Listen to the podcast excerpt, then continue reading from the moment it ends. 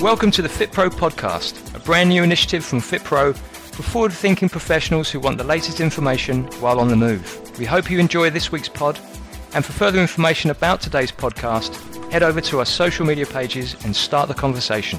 And to offer feedback and suggestions for future podcasts, get in touch with us at publish at fitpro.com.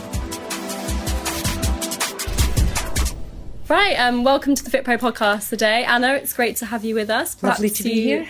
Perhaps you can start by introducing yourself to all the Fit Pros out there. Yes, so my name is Dr. Anna Campbell.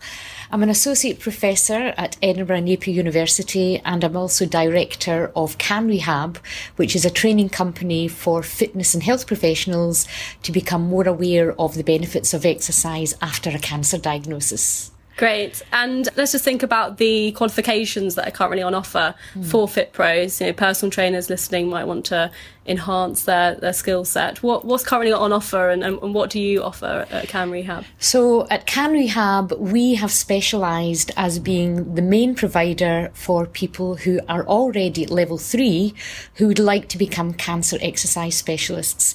So this was an area that I realised there was a gap for fitness instructors around about 2008, 2009 in that people were going patients and clients I was working with were saying when they went to the gym and said they had cancer, you could see the fear in the look of the fitness instructor's eyes. So I decided, look, we need to try and help the fitness instructors become more aware of what cancer is, what the treatments are, what the side effects of those treatments are, and what they can and can't do to help them. So that was where I set up the Can Rehab Level 4 in a qualification, which is becoming a cancer exercise specialist. So basically, this is like various other level fours. It is a four day course in which uh, you will learn a lot about what cancer is, what actually causes it from a kind of cancer biology point of view, not to make you suddenly great oncologists, but the more you're aware of what causes cancer, the more I can help fitness instructors understand why people get the treatments mm. they get. So the main treatments that people get for cancer are chemotherapy, radiotherapy, hormone treatment, and of course, one of the big ones is surgery. And with all those treatments, there are a huge plethora of side effects. And again, if a client comes to you, they may not say what these side effects are, mm. but as a fitness instructor, we train you to be aware of the relevant side effects.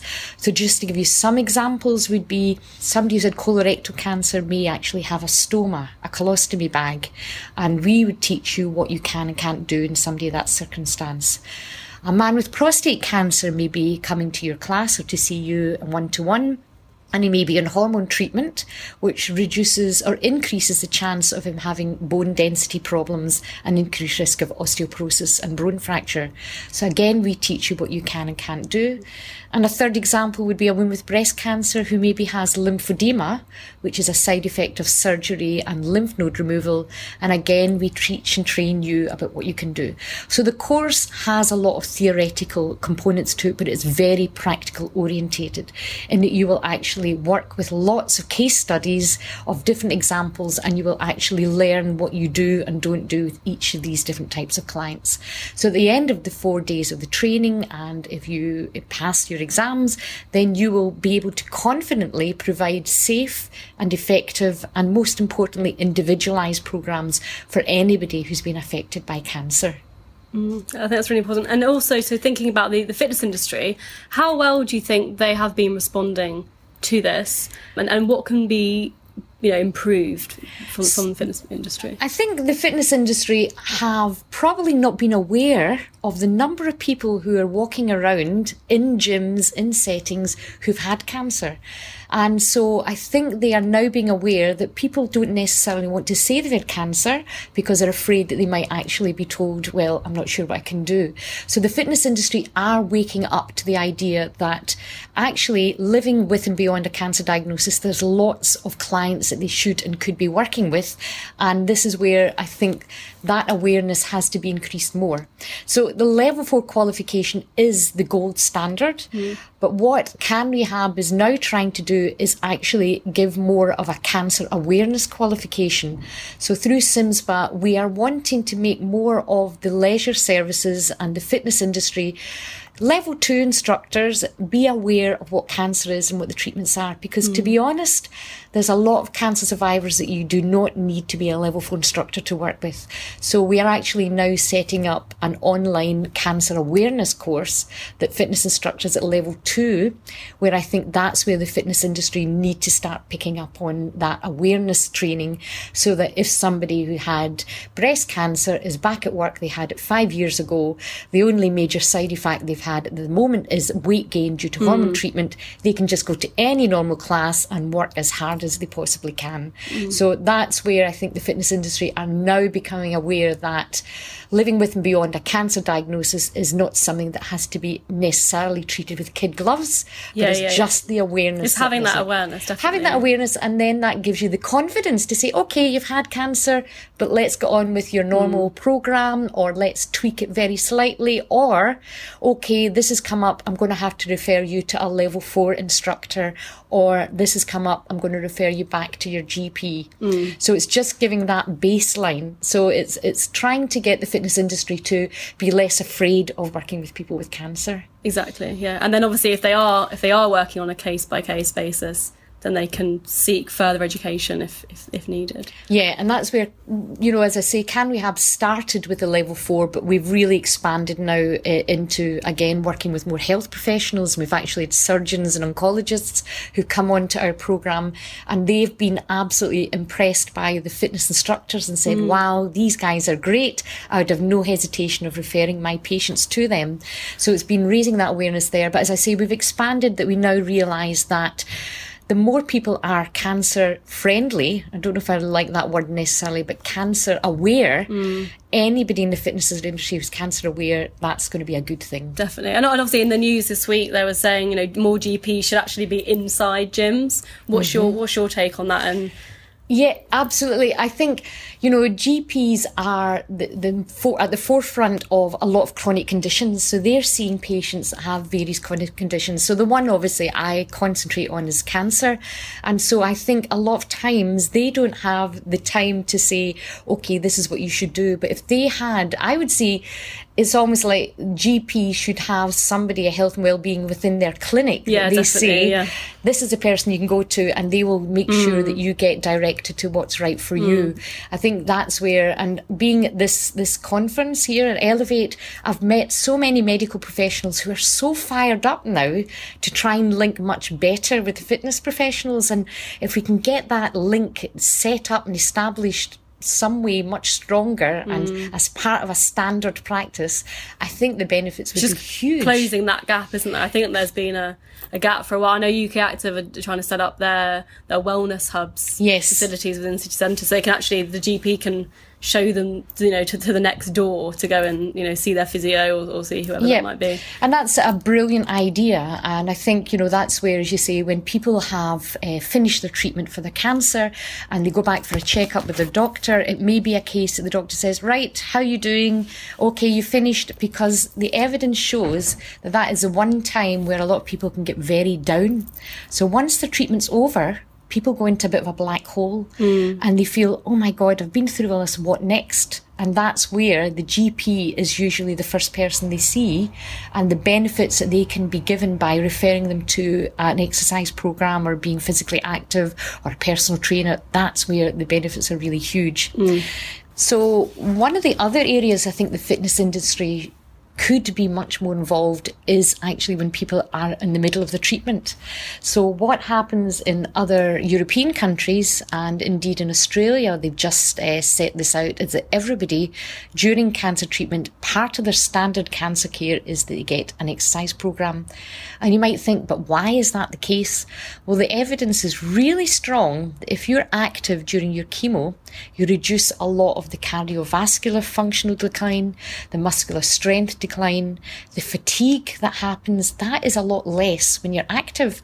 So actually, some health professionals are saying it's harmful not to do mm, activity yeah. during the treatment, which is really what people thought was the opposite. When I started, everybody was told stay in bed yeah, when you're on your yeah. chemo, and now the well, evidence. I, is... I know a, a personal trainer that I work, you know, know quite well. She she's had breast cancer.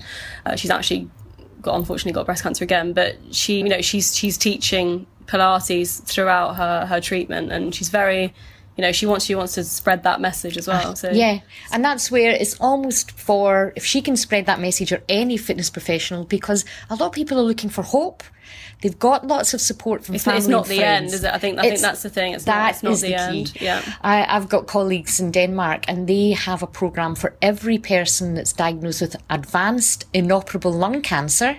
They get a program, and these people say, "Thank you." Everybody else has been saying there's nothing we can do for you, and these fitness professionals saying we can do something for mm. you.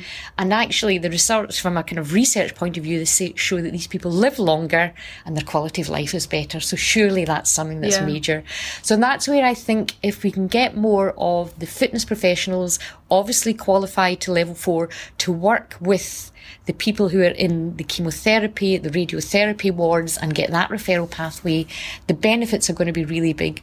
And the, the main thing that now the evidence is showing that if you can be active during and after cancer diagnosis, there's good emerging evidence that reduces the chance of the cancer coming back compared to somebody who's completely sedentary. So for a lot of people, that diagnosis of cancer can be that moment where they've never been active in their mm, life, but they mm. just say, what can I do to stop this coming back? Mm. And physical activity is something positive they can do that will help not only combat a lot of the side effects, but it will make them feel psychologically that they're in control of one aspect of their life, but it also may stop the cancer coming back. Mm. So that's a big message where I feel that in the UK, we have to say this is part of standard care. Because a consultant oncologist would never say, Would you like a little bit of chemotherapy? They don't say no, no. because they know it's beneficial. So, mm. in a mm. way, all this thing about exercise is like a pill we mm. really should start to think about this as it. And it's, it's, it's not optional. it's not optional. optional. It, the option will be what's right for you. Yeah, having that tailored program. Tailored, individualized, safe, and effective program is what I say. And yes, for somebody who's never exercised, the last thing I do is throw them straight into a gym setting and give them 12 rep max, you know, mm. of the bicep curls, you know, 50 minutes, whatever. But I'm just saying is that you have to tailor it for where your, your patient is as far as their cancer journey, their history of being active active, mm. their level of fitness, and what they like. Mm. But once you do that, I mean, the, the benefits are huge. Fantastic. And so you touched on some research there, but is there any new groundbreaking research that you can share with us today? There's some really fascinating stuff that I just find is just groundbreaking. When I started, I was told that you shouldn't really exercise during the time of chemotherapy, that that was a time where you shouldn't.